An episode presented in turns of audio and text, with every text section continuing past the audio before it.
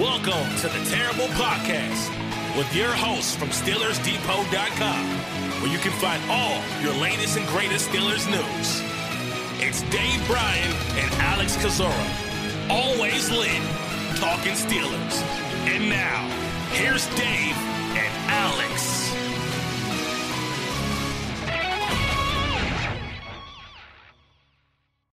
Welcome to the Terrible Podcast, Season 13, Episode 63. He's Dave Bryan. I'm Alex Kozora, SteelersDepot.com. Thanks for being back with us here this Monday. Steelers Nation, this victory. Mondays at Pittsburgh Steelers knock off the Carolina Panthers 24-16 on Sunday. Pittsburgh now 6-8 on the year and keeping those slim playoff hopes alive. Really, Dave, just a role reversal from the Ravens game. Pittsburgh more physical, ran the ball more effectively, certainly stopped the run a whole lot better than they did in week number 15 and or week 14, whatever week we're on. So, it was a good win overall. Yeah, week 15, and good thing you didn't call me Dave Darnold. Yeah, I think the worst part of being a bad team this year is getting the CBS C team. Oh, and I didn't realize Greg Gumbel's 76, so I can't be mad at him, I guess. I know, but either you can do the job or you can't. I mean, it's easy for me to criticize. I don't. You know, I'm not in charge of broadcasting a game nationally on CBS. And yeah, I mean, I know he's done it for a while, but trying to figure out who Mitch Darnold and Chuba Howard are. yeah, it was not great yesterday. Yeah, but the win is all that matters. Yeah, him and who is it? Adam Archuleta, I guess. Mm-hmm. They had a rough day for sure, and nowhere close as rough as the Carolina Panthers trying to run the football. I don't think along those lines there. But hey, you know, the better team won. You know, and I went into the weekend thinking that the Steelers were, you know, even though the Panthers were favored and all like that, I felt that like the Steelers were the better team, top to bottom there. We knew, or at least thought that we knew, what the Panthers were going to try to do in this game, which was, where's the beef? You know, throw that Arby's package out there and just try to bludgeon the Steelers that way. And surprisingly, they really did. I mean, I don't even know how many times they used the Arby's personnel grouping in there. If they did at all, it wasn't much. And even though the game was really kind of close for a good portion of it, they just really didn't seem all that committed to trying to run the football.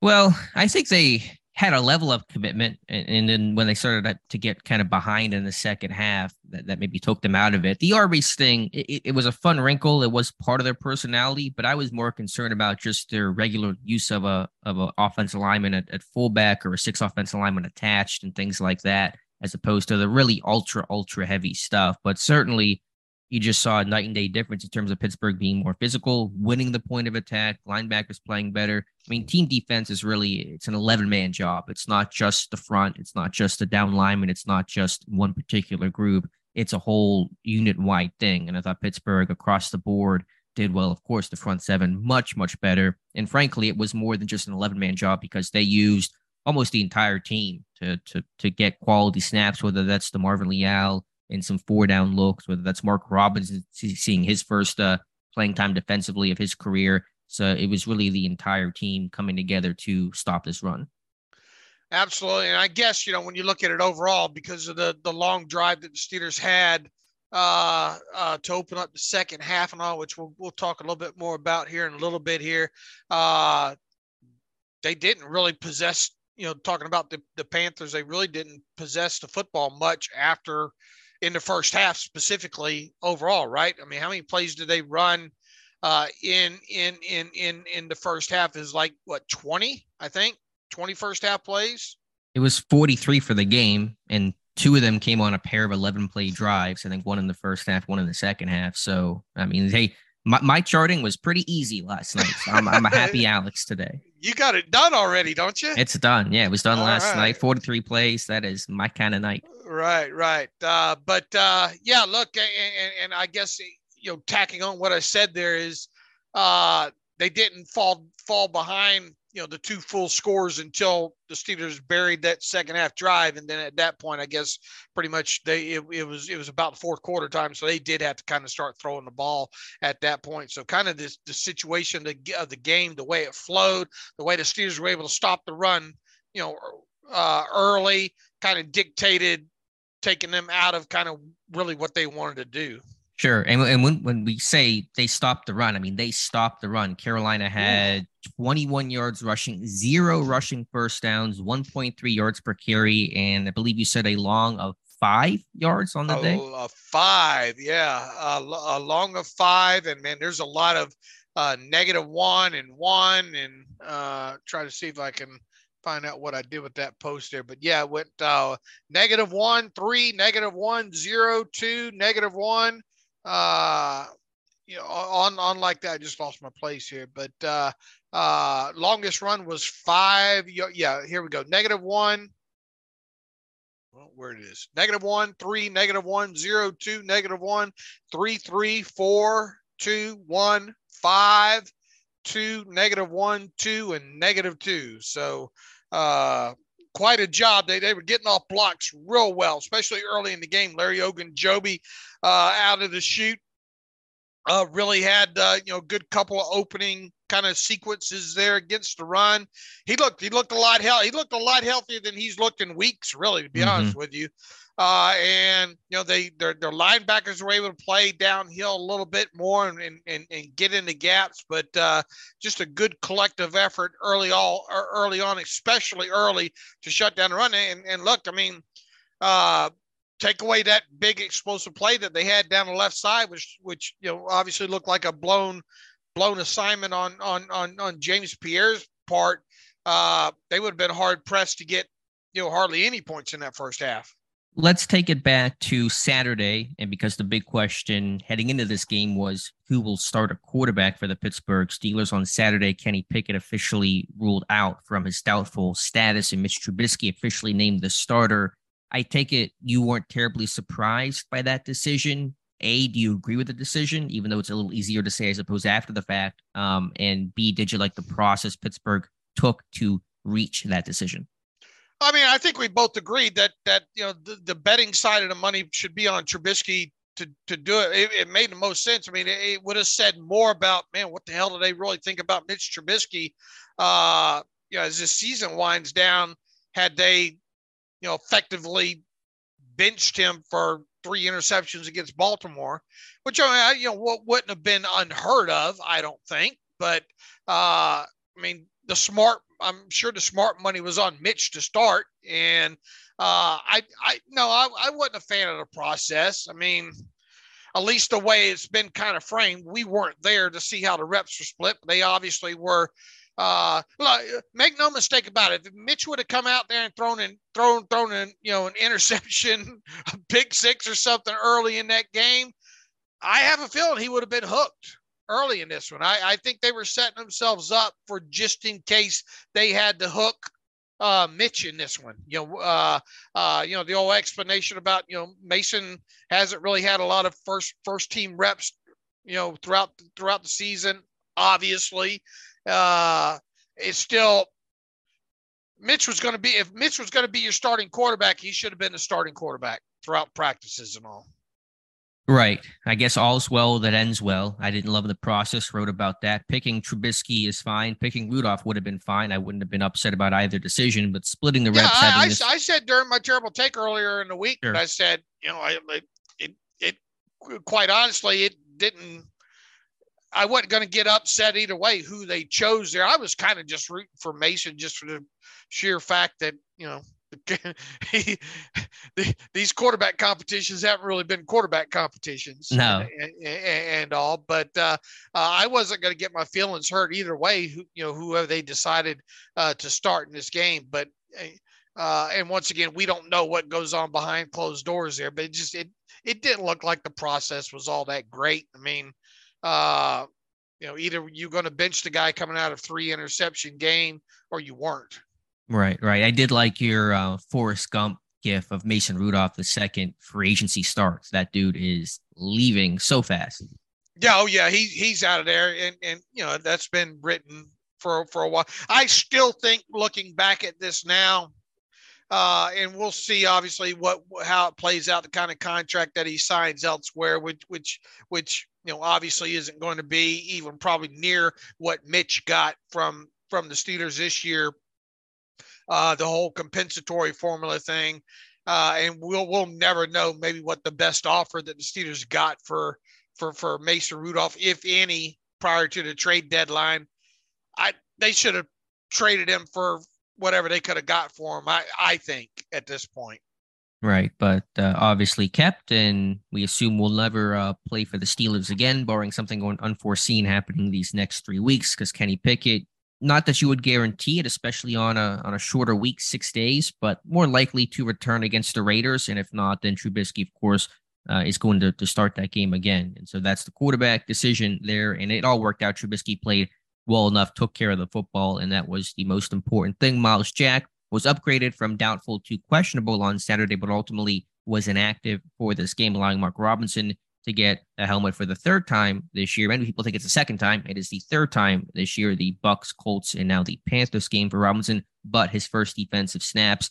New guy, Jonathan Marshall, was also inactive, so needed some time to get up to speed, and that allowed more opportunities for guys like Isaiah Loudermilk and DeMarvin Leal. I was kind of rooting for Jonathan Marshall to get a helmet, get out there, you know, a handful of snaps and all, but that obviously didn't happen. It was really, really, you know, when Miles Jack got upgraded to questionable there, I kind of thought that might be a sign that I think we kind of knew at that point it might be a game time decision with him. But and especially with him being limited on Friday after not practicing on Wednesday and Thursday, but they decided to hold him out. So Mark Robinson got the helmet in that instance, and at least he got on the field for seven snaps in that game, and that probably the best cracker he's ever had, right? You know, he was excited coming off of that field after his first snap, for sure, that he kind of got in and involved in. I don't think he got credited for anything on that first tackle officially there. And in fact, did he even get any? No, not on the box score. Yeah, nothing in the box score overall there. But look, you know, you want to get that guy running around out there, kind of see what you have. And, you know, they had him down there in a couple of inside the red zone situations. So they trusted him there. There were a couple instances where he had to track some running backs, I think, coming out of the backfield. It looked like he did a fine job in there. I don't think the PFF grades are out yet, but I wouldn't be surprised to see him have a pretty good game score overall for not making a tackle in the game, or not being credited for a tackle in the game. He is all gas, no brakes, every play getting downhill, but you like the mentality for sure. He was part of that, what you would call basically a 4-4 package, 4 down true and blue defensive linemen, and then 4 linebackers behind. And he was replacing Devin Bush as the other off-ball linebacker opposite Robert Spillane in those packages, mostly against the biggest and heaviest personnel. Carolina had 13 personnel. I think on that goal line snap, 23 personnel. I think there was one snap of 12, and so a little bit of variation to it. But in those really run-heavy type situations, that's when Robinson came in.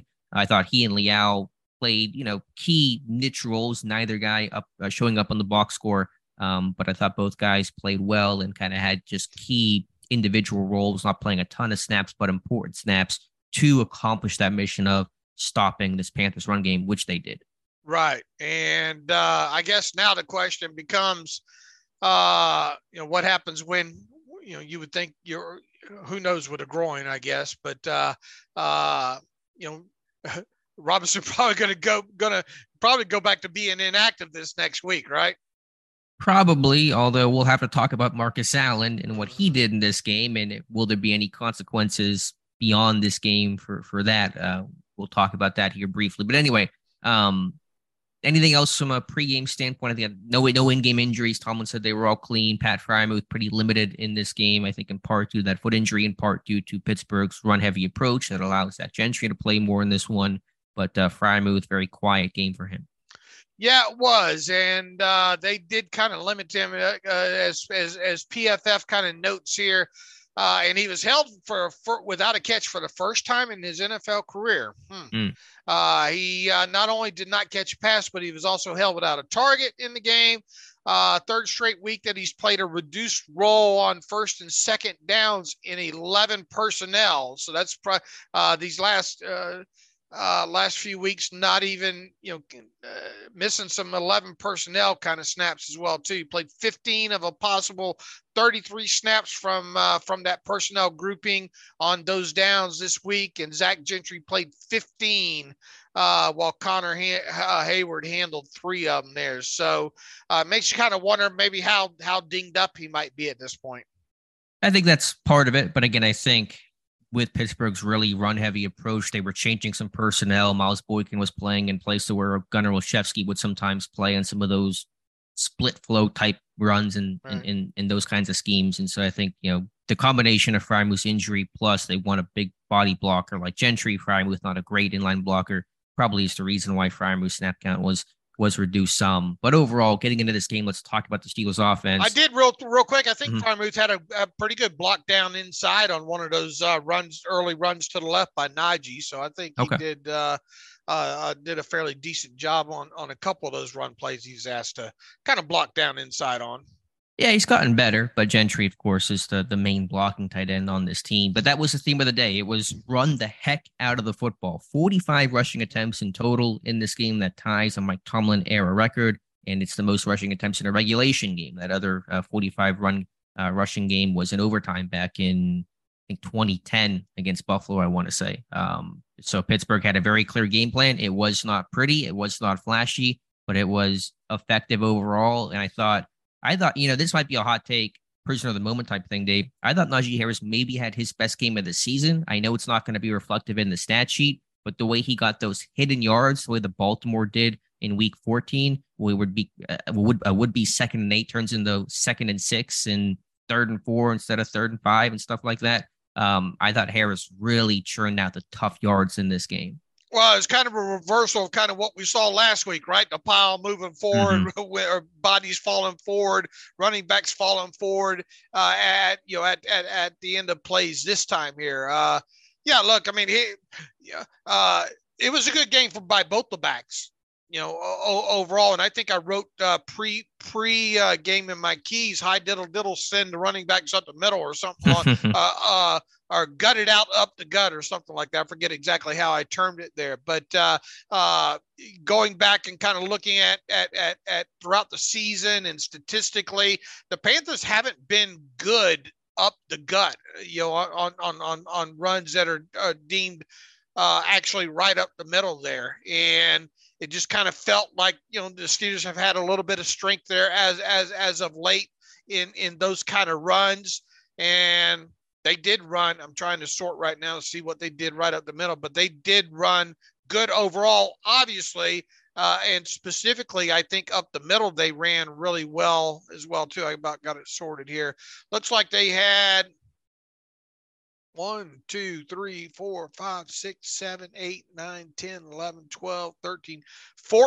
runs deemed up the middle in this game.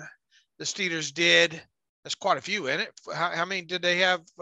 45 rushes in the game. And they were gaining along the lines of early, 5, 4, 9, 2, 2. Some of these, I think, were short yardage situations here. But overall, they ran good up the middle. Look, they ran good, especially to the left side, too, early in the game on the outside. But, yeah, top to bottom, hats off to the offensive line, hats off to Najee Harris, hats off to Jalen Warren, because it allowed them to possess the football. And I thought really second down was more key to this thing more than anything. I don't think the Steelers were all that flashy on first downs, 1st and 10 plays, but they really seemed to make up a lot of ground in a lot of these drives, especially in the first half on second down plays. And they went on to convert, 12 of 16 third downs in this game. As Mike Tomlin indicated after the game, you're able to do that when you're in a lot of manageable situations. And how many times did we talk earlier in the season that,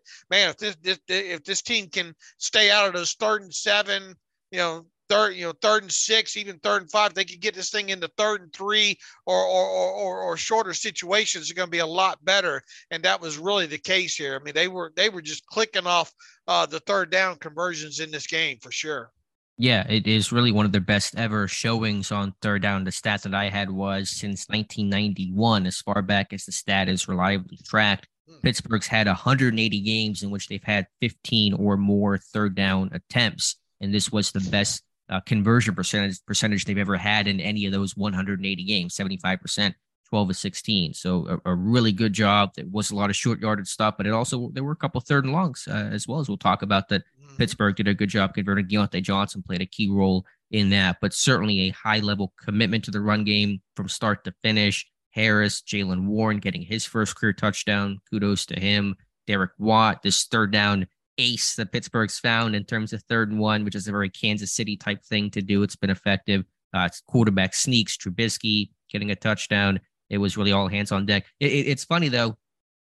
The running backs and fullbacks had 36 rushes, and they had a long of 10. I mean, so it really was that, as you said, hey, diddle, diddle, Harris up the middle for 3, but he keep getting 3, and that pile moves forward. You pick up a first down, and you really possess the ball because of that. Yeah, look, obviously you'd like to see, more explosive runs, especially more than, I think technically coaching stabs around the league identify explosive runs of anything of 10 yards or longer. Technically it's a 20 yard play, but man, even more 10 to 15 more yard runs would make a world of difference, I think, in this thing right now. And if there's anything this team obviously lacks, it's explosive play capability. And what do they have? 3. How many did they have yesterday? 3 of them, 2 of them. I know one of them was a run by Sims, and how smartly timed was that too? Kind of a hurry up after, was it a 3rd and short situation? It was 3rd and 1. Yeah, I think Carolina expecting the sneak. Pittsburgh ran that earlier, and it was a good constraint to run the end around jet play. Right. I mean, good timing on that. Kind of caught them all flat footed on that. Look at the explosive plays real quick here. Pickens had the catch for an explosive play. They just only had 2. They had the Pickens catch early down or in the second quarter down the left sideline. Boy, what a grab by, look, you got a guy like that. You got to give him a chance to make 50. Those are kind of catches that the team was hoping that Chase Claypool would make over and over and over again. That they obviously, he did that during his rookie season, and then kind of nothing since there. When you get those one-on-one single high looks like that, my guy versus your guy, I'm going to throw it up and let my guy make the play. Those were the things that they weren't getting with Claypool that they are getting with Pickens. So right. Good. He just plucks that ball right out of the air, and he kind of holds it out there like a trophy too.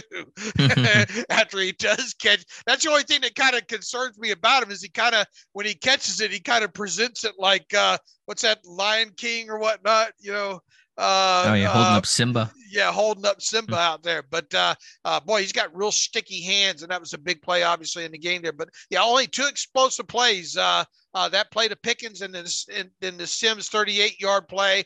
There was a couple others that were pretty close. The 3rd and 14 conversion in the fourth quarter to Diontae. Boy, Diontae on the out route. That was the theme of the day, right?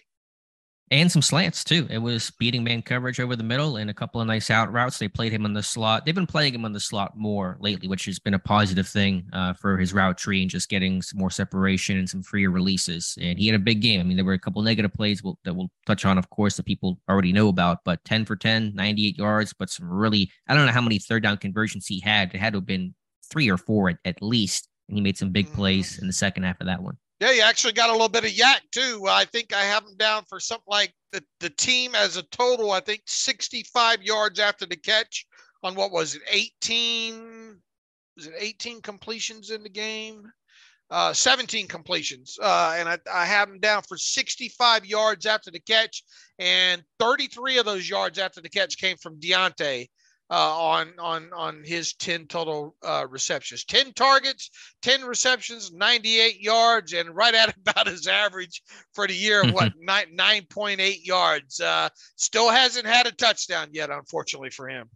Yeah, and just a quick rabbit hole on that stat. He's currently the record holder for most receptions in a year by a wide receiver without a touchdown. That breaks Raymond Berry's mark of 75 back in 1961. The record for any player is 85 by running back James Wilder in the 80s. And so I assume Diontae Johnson will end the year with more than 85 receptions. So to avoid some really notable football history for the wrong reasons, he has to find the end zone the next 3 weeks. But if he has games the way that he had it Sunday, you take it, because it was overall a good game for Diontae Johnson.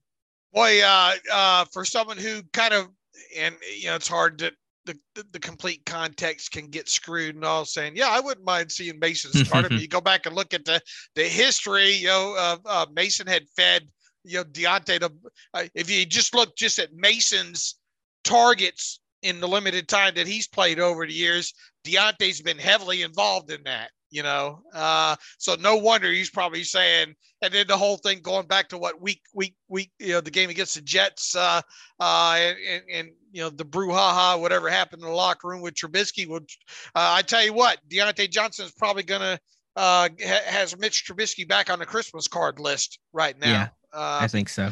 I mean, you look at how these targets were spread around and how the receptions specifically were spread around. You know, 17 balls were caught from Trubisky in this game. Johnson had 10, and no other player had more than two, or only one other player really had two, and that was Pickens. The rest of them were split between, 5 different receivers in there. So it was Diontae Johnson day for sure. I mean, you hate to see him live. You know, there's not going to be that many yak opportunities when you're running those outs. But when Diontae can get open, interesting thing what they did in coverage as well too, right? They opened up the game with who was the first round? Horn, I think, on Diontae. And I think what happened is they had one of their other corners go out injured. Henderson. And that kind of caused them to switch some things up, I think, throughout the rest of the game there. But, man, the separation. And, you know, our own Tyler Wise had a film room on this past week as well, too. And I know Diontae Johnson's a dirty word and probably can't even say it on this podcast, right, without having to tag it, you know, adult content or something. But the guy gets open and always has. And Tyler Wise did a great job in the film room of pointing it out this past week. And he was getting open again on Sunday. Yeah, I mean, he can beat man coverage 1v1. He knows how to separate. He understands the nuances of route running and getting in corners, blind spots, and setting up routes and stems. I mean, it's just he's a really good separator. The metrics show that, and the tape shows that as well. And so it's good to see him have a good game. The taunting call, obviously, that one could have hurt, and luckily Pittsburgh overcame that. But on the margins, again, totality-wise, Johnson played a key role overall, but especially on some of those third downs. Yeah, look, I mean, there's no other way to describe what he and Marcus Allen did in this game. I mean, just silly, stupid stuff, the type of stuff that the way the Steelers like to play these games can get you beat, man, you know? I mean, you if they kill, if that drive gets killed there, and it very well could have with Diontae Johnson in that moment. I mean, and if the Steelers go on to somehow manage to lose that game, that's a huge, huge talking point. And it already is. Here we are talking about it. We're going to talk about Marcus Allen as well, too. Those kind of things, especially as dead solid perfect as the Steelers need to play to win these games, can get you beat. And luckily they were able to overcome, you know, that. And boy, Mike Tomlin had quite the conversation on the sideline there with Diontae Johnson for sure. Yeah. I mean, it was luckily that was overcome. And then Marcus Allen directly led Carolina to 3 points. And fortunately that ultimately did not hurt this team. The Steelers team has no margin for error in turning the football over and committing those penalties. They were too penalized overall in this game, 7 for 81 yards. That's not really conducive generally to their success enough to win on Sunday. not a model you want to carry going forward. But yeah, not smart plays, but at least for Diontae, he made enough positive plays to probably outweigh that negative play. And of course, Pittsburgh getting in the end zone makes you feel better that it didn't ultimately hurt Pittsburgh's result on that play. Right. And it those are the kind of things that stall drives, right? Oh yeah. Yeah. Usually they do. I mean, 100%. Especially with a team struggling, you know, kind of struggling as of late in the red zone up until yesterday, you know, but they were able to overcome it. Yeah. 3-3 in the red zone. Huge stat. We talked about that so much, how middling this team has been 50% in the red zone this year, how many times that's cost this team this season, to be 3-3 to finish drives off. I don't care who the opponent is. Carolina does not have a great defense, but it's still, it's not terrible. And to finish those drives off though, are really important, but you have to shout out the offense line as you did. I thought what you mentioned is the subject of my terrible take today. What Dan Moore and Kevin Dotson did early in this game, left side, really key. At their best, Moore and Dotson are pretty strong run blockers. And they certainly showed that. Harris loving the run off left side there on that touchdown included. And so I know that those guys have gotten a lot of grief this year, Moore and Dotson, from myself included, but I thought both those guys watching it live played well, especially in the run game. Absolutely, they did, and especially early, a couple of those runs over to that side, and even Mason Cole on the hoof a little bit. It's so hard to tell, obviously, and the All-22 hasn't dropped yet. It'll drop here probably in the next hour or so, at least we hope. It felt like Mason Cole had a pretty damn good game as well, too. A couple times early, I think they pulling him, moving him out in space a little bit as well, too. But just talk even in pass protection. And look, I know Chikwama Korfor finally got bit by Brian Burns later on in the game. He got long armed by him. And but I thought for the most, there were a couple of times I thought Dan Moore was going to get called for a hole in some pass protection, but at the last minute, he pulls his hands up a couple of times. I think you'll see that in the All-22 tape as well too. But look, this is who they kind of thought that they wanted to be throughout this season, right? Yeah. They wanted to be a team that controlled the game on the ground. That was run first, a departure from the Ben era when you could run everything through him. The offense was now going to be centered and running through Najee Harris. And that's been split more than probably the team anticipated. It's really now a committee with Warren and Harris. You've seen some Benny Snell at times this year, but take care of the football, take a couple of shot plays, convert, finish drives. That's been their mission.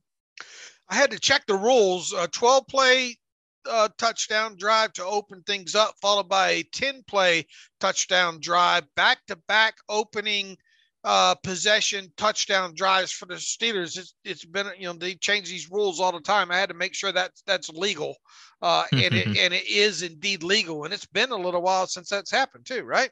Yep, week 6 of 2020, last time they had touchdowns on their first two drives, and that was a great start, and you wanted to create some margin that not that it was going to get Carolina out of their game plan that early, but it would start to put some pressure on. And to the Panthers' credit, they had early pass game success, but just setting the tone early of creating some space there and always forcing Carolina to play from behind. Here you go, stat boy. B-O-B-O-I. That's way too cool for me. I'm definitely B-O-Y. How many times in Ben Roethlisberger's career did the offense go opening possession back-to-back touchdowns like that? I have no idea. I'm sure many, just given the volume of it all. I couldn't give you a number though. Okay. Look that one up, stat boy. Oh man, that's going to take a while to do because I got to go through drives manually, but we'll see. You can't. Yeah, I guess you, there's no way to see it. It's a little, maybe there's a better way to do it, but the way that I was doing it was be having to kind of, anyway, we'll see. As good as Pro Football Reference is, and boy, it once you master those drop down windows, you can kind of get around this thing. But trying to master all those windows at first, especially after this most recent change that they did, you can get around to find almost anything you can or want to find. But it always still seems like, man, I wish they had this one other thing that I could sort by. You know, yeah. We maybe during the offseason we can make some recommendations to them or whatnot. But I mean, I guess it's not anyway. No one cares about how I was searching it. It probably wouldn't take me too long, right? I guess. But yeah, just great to see that yesterday. That's for sure. Would you think that's over or under 10? Over 10. Well, over 10 times back to back offensive possession, touchdowns. I would guess over. Okay. But now I have to look it up just to see who's right, because I feel like you're taking the under. I feel like I want to take the under in that. Okay. So for some reason, I might end up, I don't know. 10 just kind of jumps in my mind. I want the 10 and under. I don't know why, but it just feels like, and it might end up being 30. I don't know. Yeah, Ben played for a long time. That's less than one a season, far less than one a season. Okay. Maybe it has happened more than I think. Look that up, stat boy. All right, I'll look it up. Some other stats for you guys. I mean, if you want to know if the Steelers are going to win a game, look at turnovers and look at the first quarter score. Pittsburgh is now 6-1 when they do not turn the football over. They were 0-7 when they turn the ball over at all. Again, not talking turnover differential, just plain old turnovers. And they are what now? 6-0 when leading after the first quarter and 0-8 when they do not. And so that's a very clear line there between first quarter success and the overall outcome. And evidently 21 play drives are allowed for touchdowns as well, too. What a sight that was. And so many things. And Guy Fieri Kozora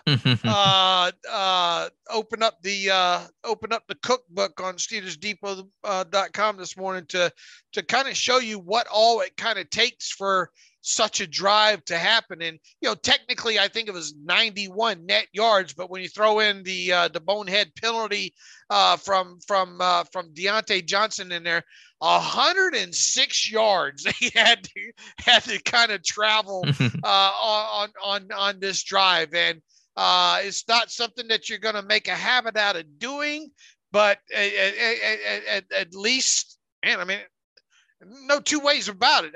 In the NFL, to put together a 21-play touchdown drive is quite something. Yeah, talk about things not on the bingo card heading into this game. I mean, it's just rare for the NFL in general. Only these 7 such 21-plus play drives since 2001, the first that Pittsburgh's had since at least then. I think it's been even longer since they've actually had a such drive like that. 21 plays, but yeah, to get to that length, usually you need... You can't have an explosive play. You usually got to have some penalties that kind of force you to double back and retrace your steps. But that was a heck of a drive. It was literally almost the entire third quarter. They hold on to the football. And so that is something that you're not going to see for a long time. 11 minutes, 43 seconds of possession time in there. And they only possessed the football, one time, I think, in the third quarter, right? Yeah, they were only like 16 total possessions in this whole game. I think it'd be 15 if you exclude some of the end of half, end of game type stuff. I mean, I don't know about you, but I was able to fly through the TV tape last night.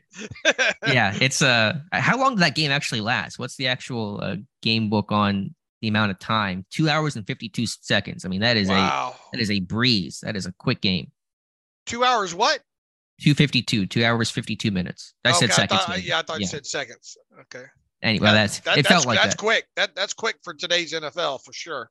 For sure. So that was a great drive of consistently running the ball, converting on third down. And that had one of those early third and long conversions, 3rd and 9 to Diontae Johnson early in that drive, a good conversion there. And so while a lot of Pittsburgh's third down conversions to be 12 of 16 were the third and short variety, including a 3rd and 1 Derek Watt dive on that drive, you had a couple of third and long plays as well that were really critical.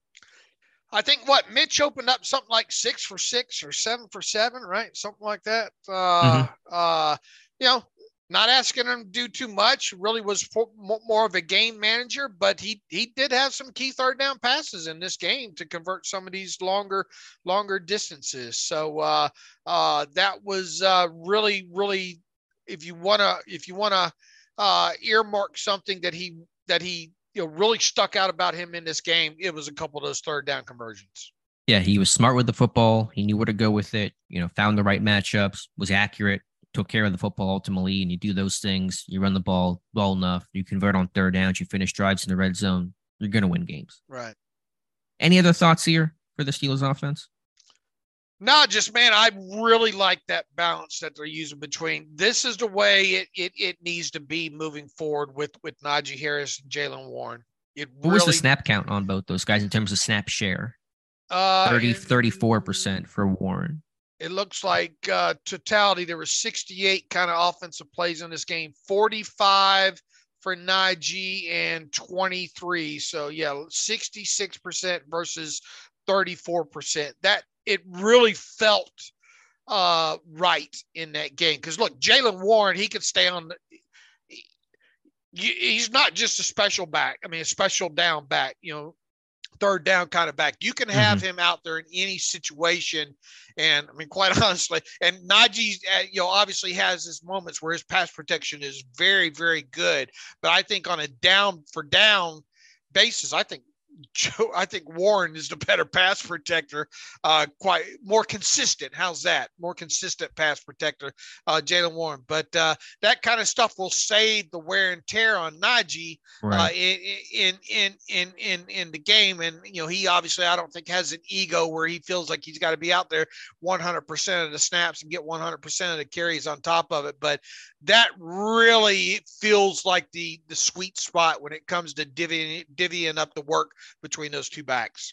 Sure. Two-thirds for Harris, I should say. One-third for Warren. Now, Warren, again, as you said, plays most of those pass-down snaps. I don't know what the early-down snap share looked like, maybe 80-20 in Harris's favor. I'm not quite sure, but a good way to keep both guys fresh, both guys active and involved. And, yeah, it was a good pairing overall on a day where you're going to run the ball 45 times. Yeah, look, Warren seems very comfortable with that role at this point. Najee does, and two of them seem like they get along. Everything about it with this kind of the snap split and the touch split really felt right in that game. Yeah, and it's just it's fun to watch both guys. Harris, you know, to go back to here's where you're going to say fungibility. You have Harris, the first round guy, the pedigree guy, the big high school prospect coming out, could have gone to any school he wants to, goes to Alabama, a really good player. But then Jalen Warren, Snow College, total unknown, Utah State, Oklahoma State, undrafted free agent. Both those guys working together, good teammates, selfless players. You love to see it. Right. All right, let's flip over to the Pittsburgh Steelers defense. And again, the focus here was on stopping the run. Now, as you said, Carolina, and going through my chart and kind of reflects this, they weren't as heavy in this game as they probably had been. I'm guessing they were trying to mix things up and counter, been anticipating that Pittsburgh would be preparing for an ultra heavy 6, 7, 8 offensive lineman approach from Carolina. A little less so of that in this game. Game circumstance certainly impacting that as well. But regardless of what Carolina did, Pittsburgh stopping the run, playing assignment sound football, tackling well, being physical, all the things they did not do enough of in that Week 14 loss to Baltimore. Yeah, getting off blocks, man, for sure. And especially against, some of these early runs, which kind of set the tone in this thing. And as we kind of said at the top of the show here, they really didn't have, They never could get any rhythm going on their running game that would allow them to, all right, here it is, try to stop it. Because once again, you get into the third quarter, the Steelers ate up all the third quarter and then got a touchdown on that drive. And they turn around their 21-7 at that point, right? I believe so. Yes. Yeah. 21-7 in the third quarter. So that, you do feel the urgency at that point to kind of, we can't sit here and kind of pound a run. So what they did, it was a hand-in-hand kind of thing here. What they did offensively and defensively in the first half of this game really, because remember, go back to the Falcons game, right? It was still kind of close, and then the Falcons kind of remembered who they were, and the game was close enough that they were able to kind of make a run of it there. The Panthers, by the time they got the ball back in the third quarter, they had to start scoring. They had to start pushing the football down the field more.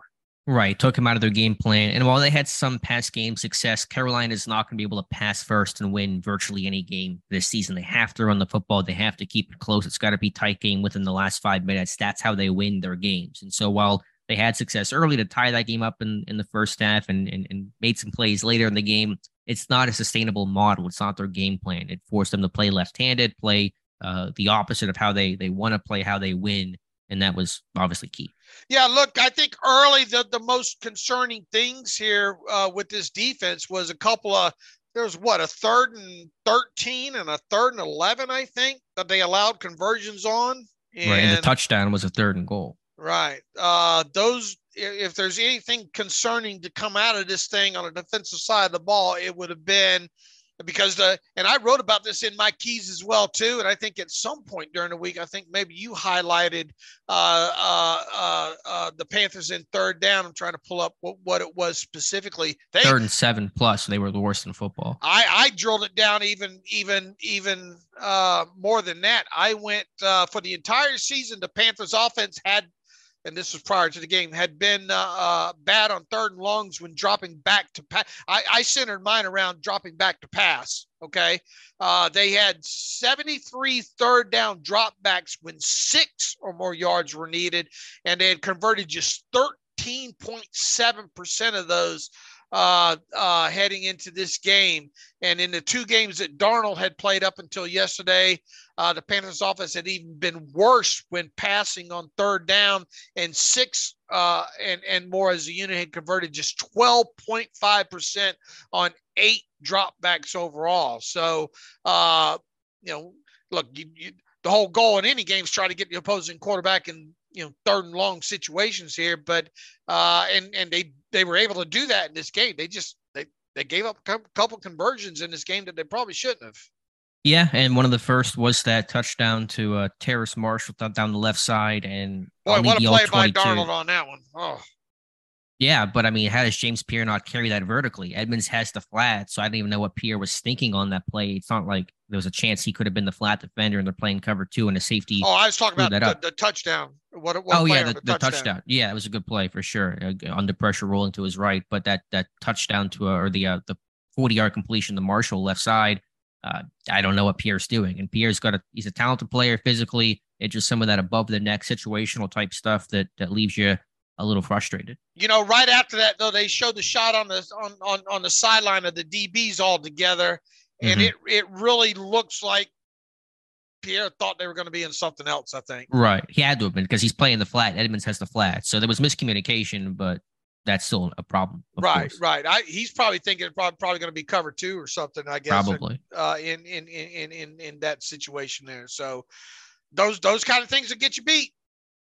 Yeah, the corners overall weren't very good. They didn't have a chance to make many plays, but they did not really make many plays in this one.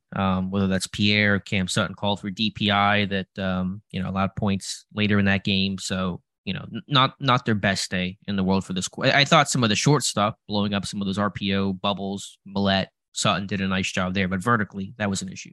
All right, edge rusher. Well, I mean, look, the whole front was able to get after things for the most part there. Boy, Heyward was having fun time with both the center and the left guard in this game, driving them back. Really looked good to see him back doing those kind of things there. Watt, obviously, now he what is he, the third fastest player in 75 games? What's the official stat on that? Third fastest to reach 75 sacks. I believe it was 83, 84 games, whatever it is for Watt. So the only players that do it faster than he has are Reggie White and older brother J.J. Watt. You don't think J.J. will let him know that he got him by 1 game on that, right? That may come up during the holiday get-together. Okay, I imagine that might. Good to see him get that nice rush on that one. Alex Highsmith continues to play football. Yeah, it was a homecoming for him and Ogunjobi. Probably a little extra motivation for those guys to ball out in their hometown. And I mean, you had the funny Twitter quip. I got to get the gifs together of it because it happened twice in this game. The spin that he has, I don't want to be hyperbolic, but it might be the best move in football. The best individual pass rush move in football. That inside spin is just, it works so much, and he does it. It works so well in part due to the actual effectiveness of the move, but the way he sets it up, the way that he plans it. Uses it only in certain situations, third down key moments. They'll set it up with the bull rush, outside rush, and then counter with the spin. So it's the plan and the actual move. Good luck, left tackles. Absolutely. And that's a pretty talented kid over there he was going up against. Yeah, Ike Ekwonu, first-round pick, but got him twice. It was on the sack that he had, and then that third and goal sack that actually was given to Heyward and Watt. It was the initial pressure with Highsmith spinning inside. And so at least twice in that game that spin worked to really good results. All right. But yeah, the pass rush. Well, I hope he makes it.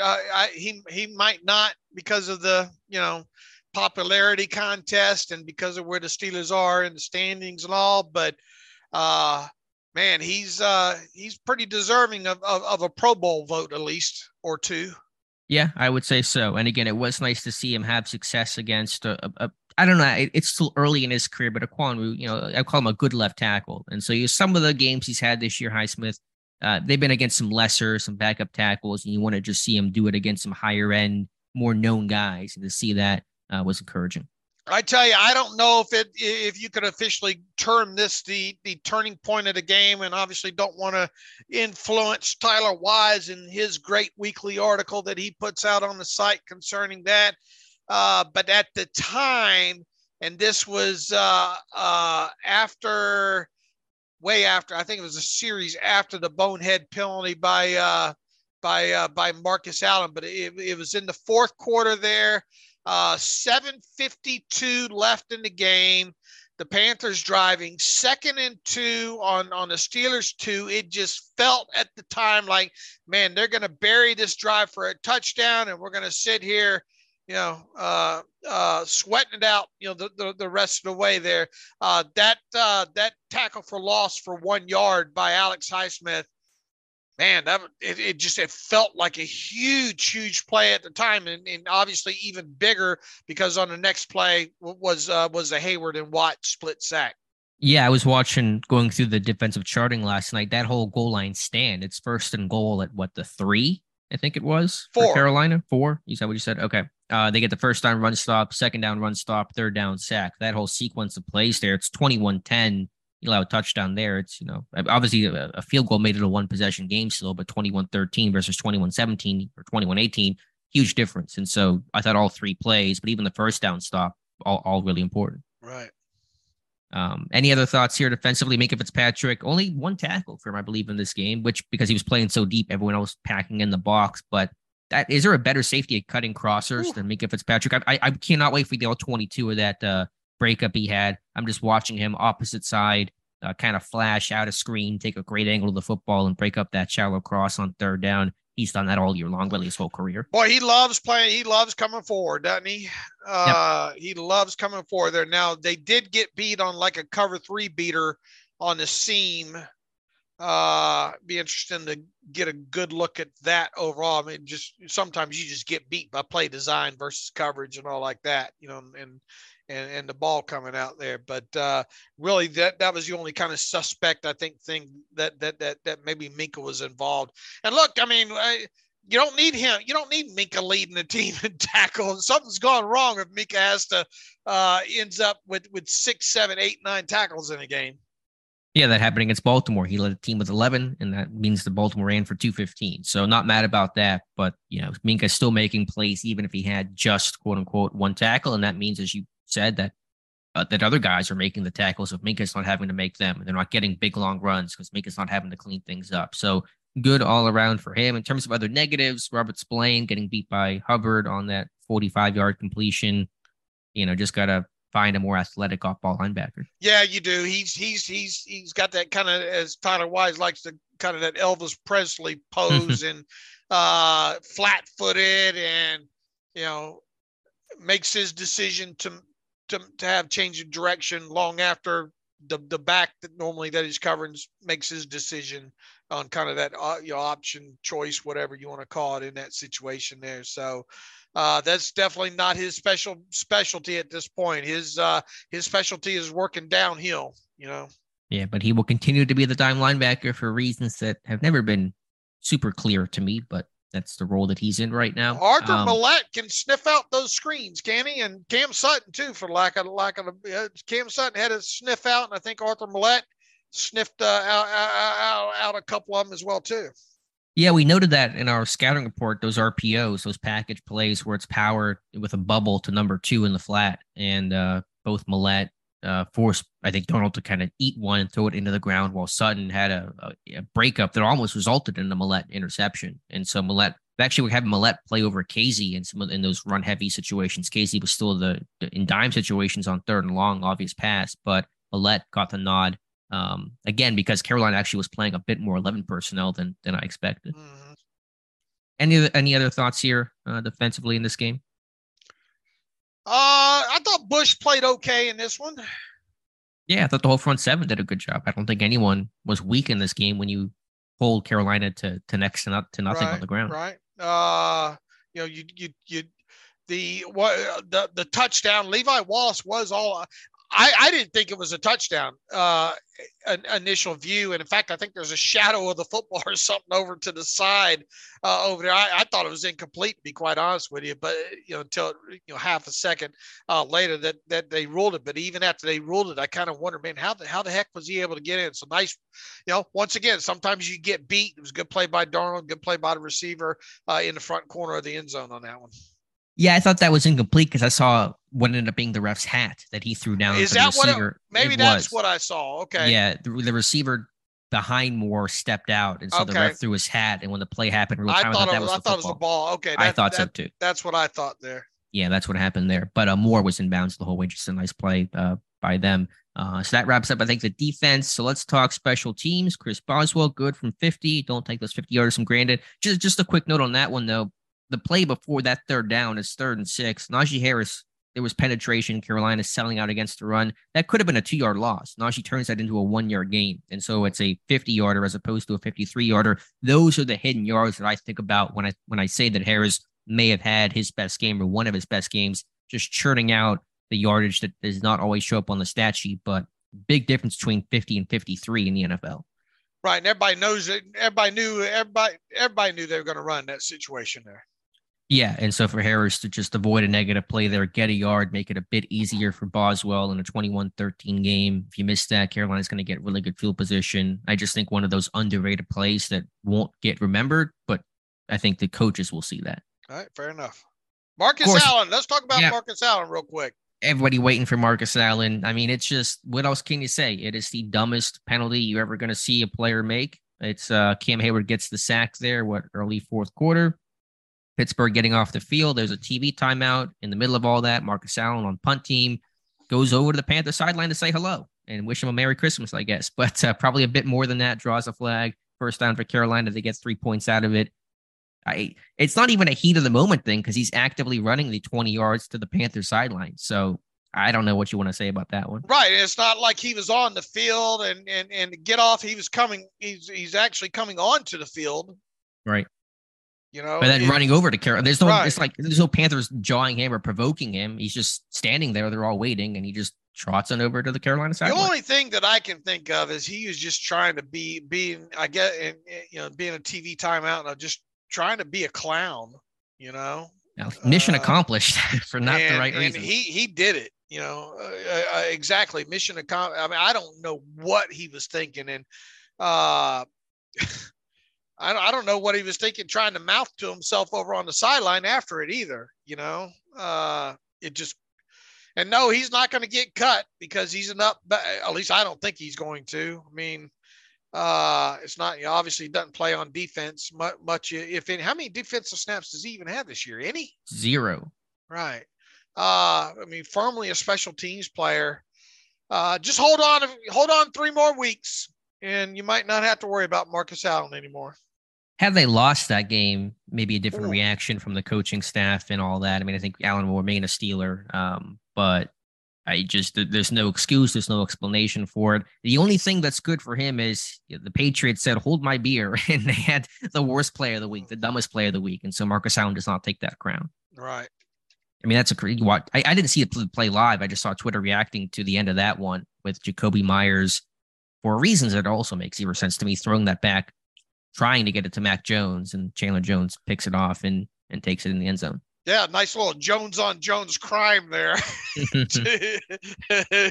kind of sat the quarterback down, if you will, there and now. Yeah, that was crazy. Boy, a lot of great week to be a football fan or a football fan. Nice. As well too. I mean, just sports, man.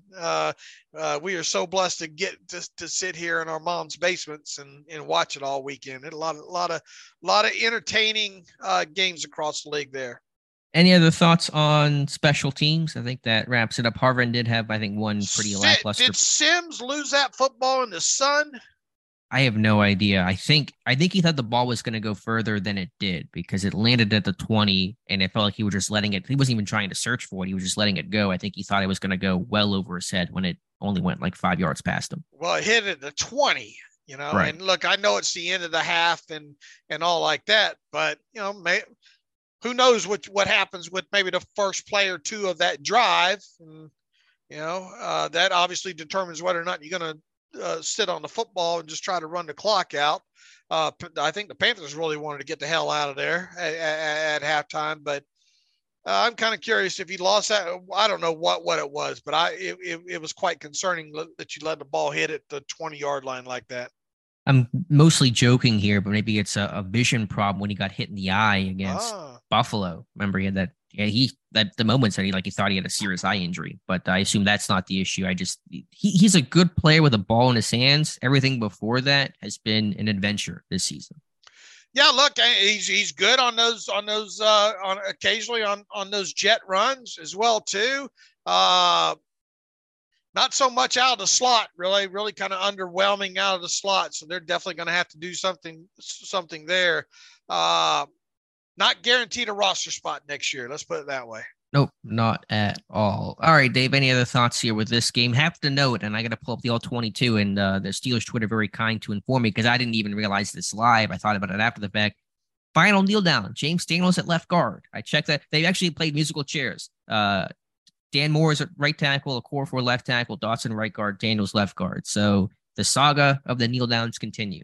What does it mean? What does it mean?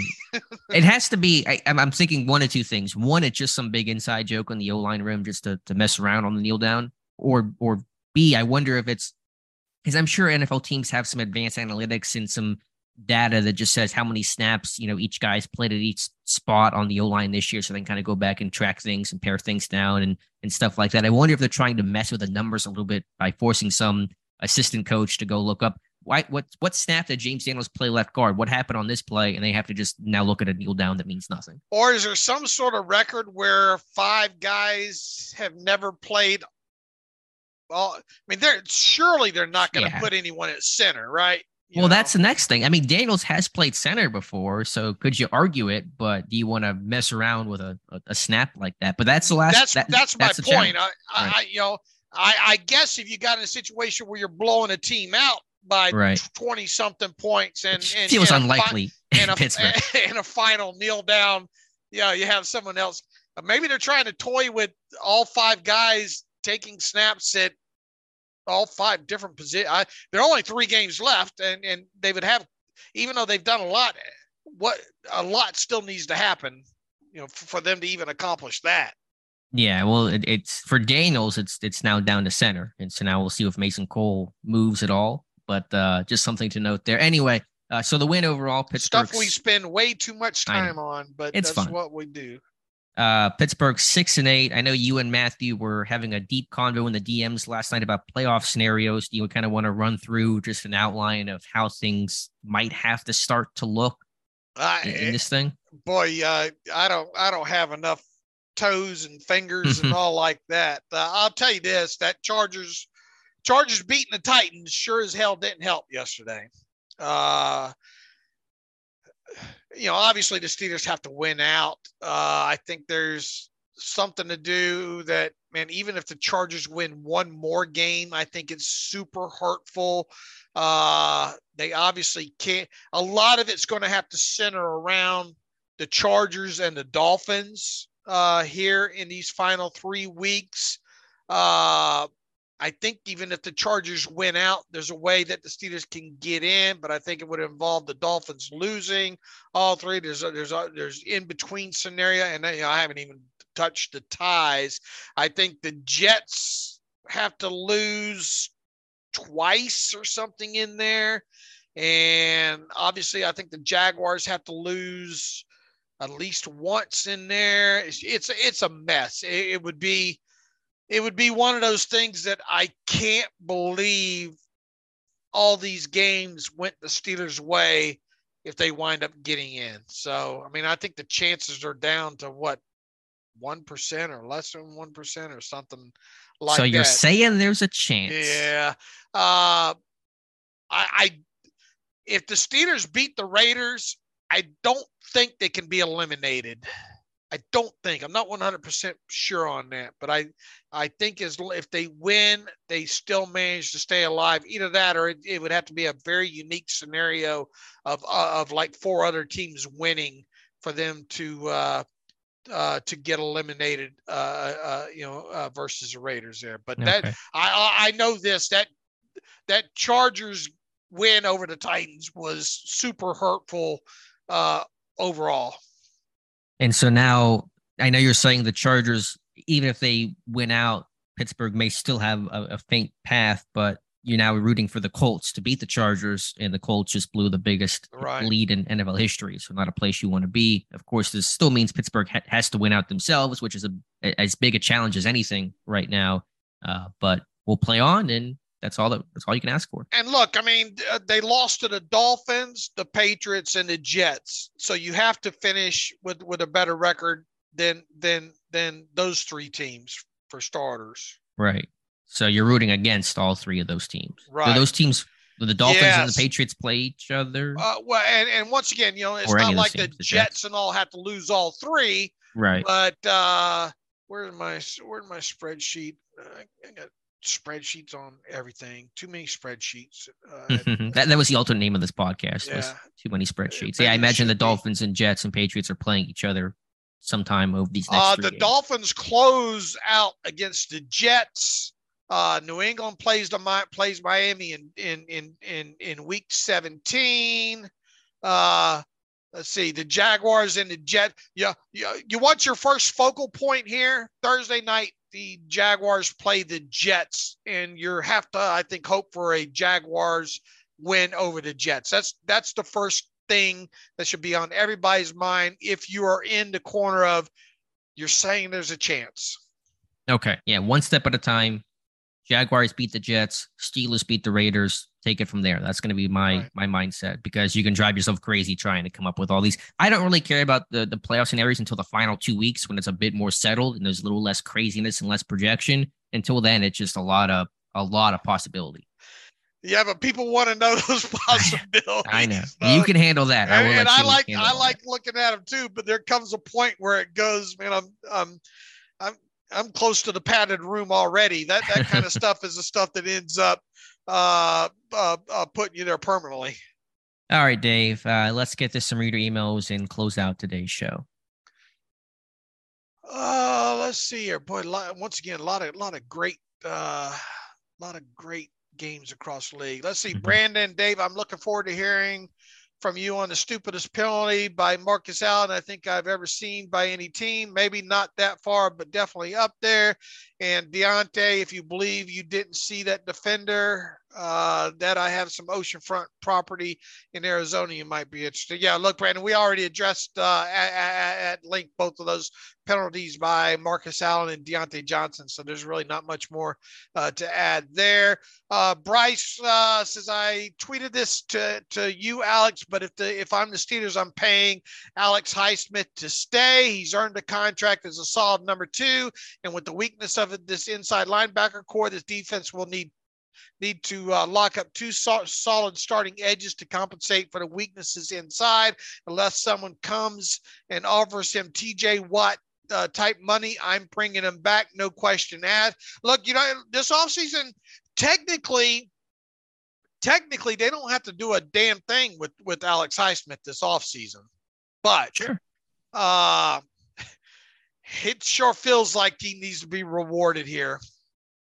Yeah, it's a good time to get paid when you're going to have a career season. So I'm sure he's going to go to Pittsburgh now and say, hey, pay me. I just had a great year. He's going to have to play it out and play the franchise tag game and hope he stays healthy in 2023 and those types of things. So you would expect that to be a hot topic come June. We'll see. Omar Khan got these deals done a bit earlier than we thought. So, you know, I don't know if it'll be late into August the way that it was under Kevin Colbert, but we'll wait and see.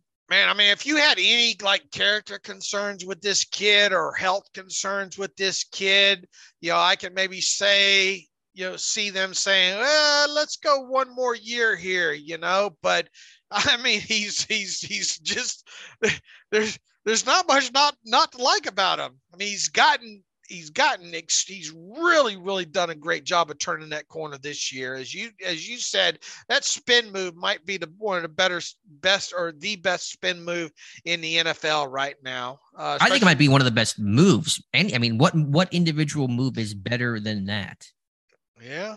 I mean, there's probably some, what Myles Garrett done, what Michael Parsons has done, but just individually, I can't find one that's been more effective. I mean, he's stout. He's become even better against the run.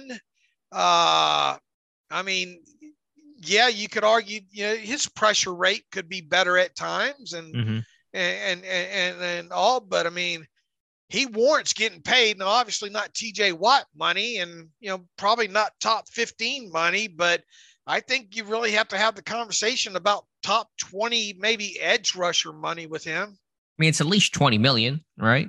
I'm not sure what the rankings are in terms of the highest paid edge rushers.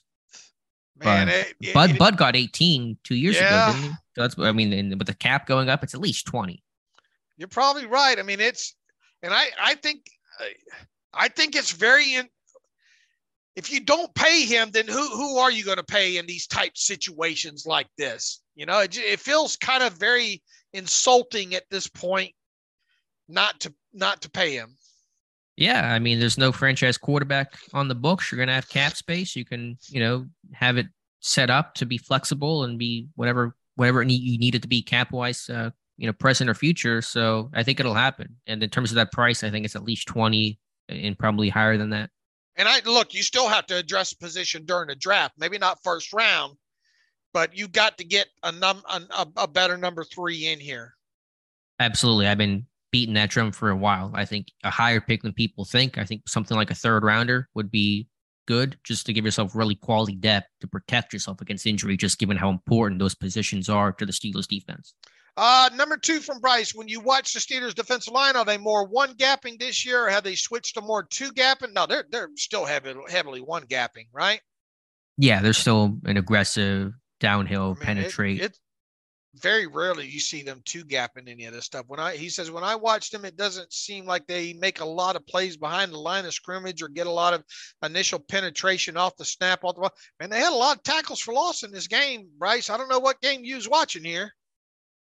Yeah, they did a good job. I thought the key against Baltimore, they failed, and you had to make splash plays on early downs to really force the second and long and then the third and long to really make those teams pass. And they didn't do that against Baltimore. Against Carolina, they were, even if it's a 2nd and 11 or a 2nd and 10, even if it's not technically a TFL, if you're in 2nd and 10, high chance you're going to be in 3rd and 6+. And that's where you wanted Carolina to be, and that's where they were at for most of the game.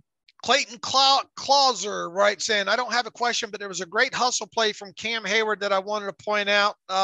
Pittsburgh up 24-13. Carolina has a 3rd and 7 from their own 40 with 44 seconds to play. Heyward gets 7 yards of penetration up the middle to help flush Darnold out of the pocket.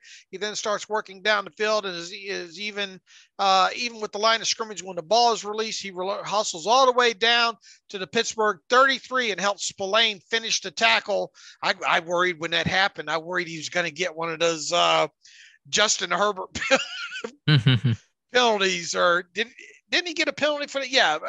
You remember when he ran all the way down the field and kind of landed on Herbert there.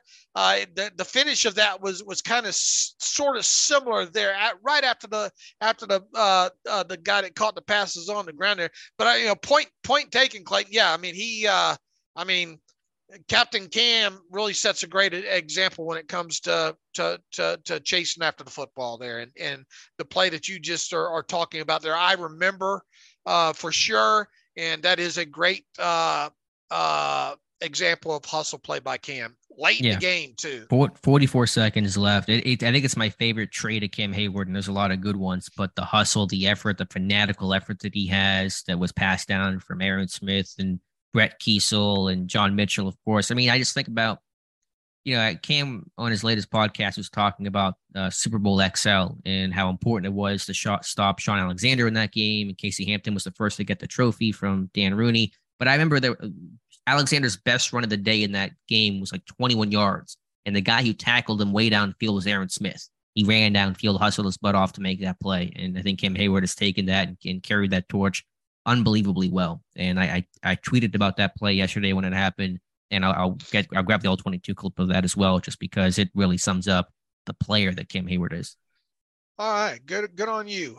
Todd Gensler writes 12, 10, 21, and 13. Those are the scoring drives the Steelers had yesterday. I don't see how a team can sustain this, as there is way too much margin for error, but with high-powered offenses across the board, it certainly is a game plan. Is this going to be our 2022 23 Steelers offense? Huge time of possession yesterday for the offense. It gives the defense a chance to reload a bit. And what is the deal with these Tomlin coach players and their terrible antics? Blah, blah, blah. Shenanigans, AB, Claypool acting like an idiot, Juju dancing on the logos. The enabler can't be the fixer or the disciplinarian, or am I way off base? This is happening everywhere, and I'm seeing with tainted glasses, question mark. Look, okay. I mean, you named off all these instances, and I don't pay attention enough to see how often it happens around the league. It does seem like this kind of stuff does happen more in Pittsburgh. I don't know. I don't know what to tell you here, Todd. I mean, it needs to stop is what I need to tell you. Yeah. I mean, I just think it's probably true of most teams. Social media has probably increased some of that stuff a bit. TikTok wasn't around in the Bill Cowher days and things like that. I understand the point to a pretty good extent. To the first point, the first part of that question was about sustaining drives. Is that what was the concern there? Yeah, and my answer to that is beginning of the season here, we would have killed to see 12, 10, 21, and 13 play drives. And look, Todd, I get it overall. And I think to a focal point, it is tough to sustain, to constantly game in, game out, put these kind of drives together. But within that, man, it's nice to see long drives at the end of games kill clocks for one thing. And how many times earlier in the year have we seen this team shoot themselves in the foot with an ineligible downfield penalty or a wide receiver fall? The stuff that unforced penalties that Alex and I talked about quite a bit, midway point, or really, not too long ago about that. I will take a touchdown drive any way I can get it. One play, three plays, 21 plays within that. Now, within that, this team needs more explosive plays, plain and simple. They do. And hopefully, as this season winds down, getting the next season, we see more of that, because you're more likely.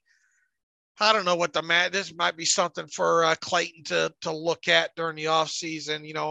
How likely are you to score on a drive that includes, an explosive play, at least one explosive play or something like that. I get the gist, Todd, about needing more explosive plays. And I could not agree more with you. This team needs more explosive plays, but as Hines Ward would say, you got to take your hat off and hand it to them for putting together some of these long drives that are finishing in touchdowns now, as opposed to, say, field goals. And I hadn't looked up the data myself, but I saw the graphic during the broadcast that Pittsburgh leads the NFL in 10-plus play drives. That was curious. I didn't know that. I think I saw that a couple weeks ago. Would not have been my first guess or my second guess or my 31st guess about who was leading the league in 10-plus play drives. But Pittsburgh, for this season, apparently, is doing a good job of that. Now, again, they got to finish drives, and points are really all that matters, and they're still a bottom third-ranked scoring team in football, but this is not a one-game thing. It's been, I guess, pretty consistent throughout the year. The way this team, we said this right at the start of the season, the way this offense seems to be built, and obviously the quarterback, situational like that, they have to do what they did, and the kind of feeling like explosive plays might not be there, at least in the first half of the season. They were going to have to be the 10, 12, 13 play drives without penalties, with running the football, not making red zone mistakes, and then ultimately burying it in the end zone there.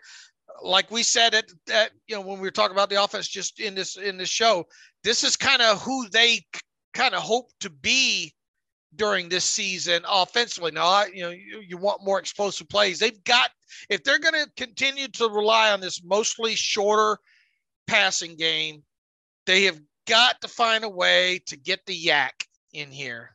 And that's not going to come on these outs to Diontae or these, as I broke down, a few weeks ago, these stop routes or these comebacks or these curls. That's not how you're going to get yak. So during the off season, they have to try to build on what they have now and figure out a way to shot play it more or get the ball in the hands of people that can get yards after the catch. Cause it is not sustainable. I don't think over time, the way they're playing right now, even though they're winning in some of these games that they have won. Quick question to make people mad who are still listening. Matt Canada coming back next year based on the offensive progression. It sure feels like it. It does. It sure, I know people don't want to hear it, but we try to be, and I 6 games into the season, I think my answer was, I'm pretty sure he's gone, but man, it sure does feel like it right now. And I know that's the last thing people want to hear right now. Just making people mad here to end the show real quick. You had me curious. Remember that conversation a bit ago about how many touchdown drives on the first 2 possessions Pittsburgh had under Ben? I'm doing some very quick math here, maybe off by number or 2. I'm getting 20 from Pittsburgh in the Ben era. Okay, back-to-back opening drive touchdowns. Yeah, it looks like maybe give or take, just doing it as we're talking here, but I want to say it looks like about 20 they had in the Ben era. Like I said, my initial thought would have been 10. Would yours have been higher than 20 even? I don't know if it went higher than 20. I would have probably, it's just easier to say after the fact, but I probably would have guessed like in the teens was probably my thought there, but it looks like 20, but last one was in 2020. Did not have one in 2021, and now finally have one in 2020. Excuse me, 2022. Maybe recency bias got me there. Yeah. I don't know the breakdown. It felt like it didn't happen a lot in the early days of Ben, but once that offense became Ben's offense in the late 2000s and early 2010s, then those numbers appear to pick up. Cornerbacks and DBZ from Nick Shuley, Alex and Dave. I like this one. Yeah, you are going to like this one, and I'm going to be lost can be on this one. I got to thinking about this today during the game. Who was the last corner the Steelers drafted who made a Pro Bowl? They need a lockdown guy bad come April. Also a fun one for Alex. Who is your favorite Dragon Ball Z character? Well, that first one's probably harder to answer than the second one. I'm trying to think the last Pro Bowl. Ike Taylor never made a Pro Bowl, right? I don't think Ike ever made a Pro Bowl. I mean, he was a Pro Bowl caliber player, but because he dropped everything that was thrown his way, he never actually had the stats to get. No, never made a Pro Bowl. That is a really good question. Just trying to think. Is there an obvious name I'm missing right now? It's not a recent name. Williams. And didn't he say drafted? Right, he said drafted. So I'm just trying to think. It wasn't Ike. It wasn't Shea. Trying to think. It just was there a random year where some corner McFadden never made it. Chad Scott. I mean, it's not like Woodson or something, is it? It might end up being Woodson. God, it might be, which is really sad for a lot of reasons. That's a good question. I can't answer that concretely right now because I'm trying to just search on the fly. But yeah, I'm trying to roll through my head. Drafted corners. I don't think it was Chad Scott, right? No, it wasn't Chad Scott. I checked him. Wasn't McFadden. Wasn't Deshea. Not anybody recently. Wasn't Ike. Although I think that's a Pro Bowl level player, but didn't actually make one to the question. Yeah, so, you're going back some years there then. It might end up being Woodson for all we know. Just insane. That was 87. Favorite DBZ character. That is how much time do we have, Dave? We have 3 hours here to talk about this. Who's the one in the clip of over 9,000? Well, there's a lot of people in that clip. It's probably Vegeta who actually says that. Okay. So that would be mine. Okay. Because of the one scene that I mean, I like them all. I think he's kind of, the character's kind of been ruined in past years, but I've always liked Piccolo, especially early day Piccolo. So I'll go with him. All right. Anyway, a lot of people are going to get this, right? Yeah, it's an older demographic for this podcast, so I think maybe 30%. All right, Paul Brown, David Knox. This might be something I may get laughed off the podcast for. However, got to take your hat off and hand it to Matt Canada. The past few weeks with the offensive output, sans Mitch Bonehead INTs last week, is it out of the realm of possibility that Canada keeps his job as OC next year? They've had a really good run game, and the offensive line seems to be in a bit of a look. No, I mean, we just talked about it, Paul. I don't think it's out of the question that Matt Canada is retained this offseason here. I still tell you, and look, you know, everybody's high off of this win and all right now, but this team's got a lot of work to do during the offseason, Alex. This team has got a lot of work to do, and a lot of it's going to be on the defensive side of football. I still think offensive line probably needs to be addressed during the draft. A slot receiver needs to be addressed, I think, during the draft at some point as kind of insurance to Calvin Austin. They're going to have to be busy in free agency. They're going to have to spend a lot of draft picks on the defensive side of football, I feel. But there has got a lot has got to be got to happen for me to go into next season thinking that the Super Bowl window is open in 2023 for this team. Yeah, I don't expect that to happen. Again, I think as we talked about Friday, you're looking at, can you get back in the playoff conversation, win a playoff game, compete for the North? That's going to be at best the optimistic view of their 2023 season. Super Bowl, I think, will be still far, far away. And just real quick, looking up the list of Pro Bowlers, I do believe the last Pro Bowl corner drafted was Rod Woodson in 1987, who last made a Pro Bowl in Pittsburgh in 1996. Pretty wild. I'm a lot of you are going to have to badger the living heck out of me to get this team to take a first-round cornerback this year. What's the biggest reason not to? Got to be closer. It's got to be in the trenches. Okay. It's got to be in the trenches, either offensive line or defensive line, and more than likely probably defensive line from where I sit right now. Now, look, you've got an early second round pick that, you know, will be viewed as a first round pick by the time this dust settles, I think, and all. Maybe that's somewhere, maybe where you can nab, you know, I don't know, Joey Porter Jr. I don't know. I haven't really looked at all this and all, but a lot of you are really going to have to work on me to get me to say, yeah, you know what? This team needs a first round lockdown cornerback. Yeah, I get that. I mean, it just depends on the board, depends on a lot of variables. I do agree. I think they're going to work inside out. I should note for anybody who's going to send the angry email, Joe Hayden made the Pro Bowl in 19, but he was not drafted by the Steelers. Right. That was the question. Okay. Good point. Good place to end there. I think we got through all the questions there. Let's see. Hopefully we'll have our buddy Vinny out here in Vegas on the podcast this week to talk Steelers versus Raiders, but we'll have to turn this thing around quickly. Mike Tomlin press conference on Tuesday.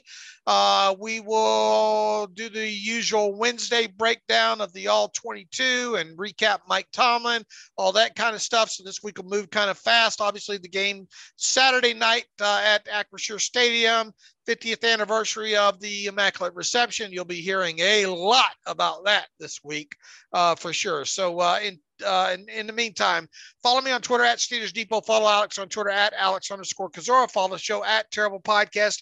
Email the show, theterriblepodcast@gmail.com. If you like what we do and want to donate to the cause, SteelersDepot.com.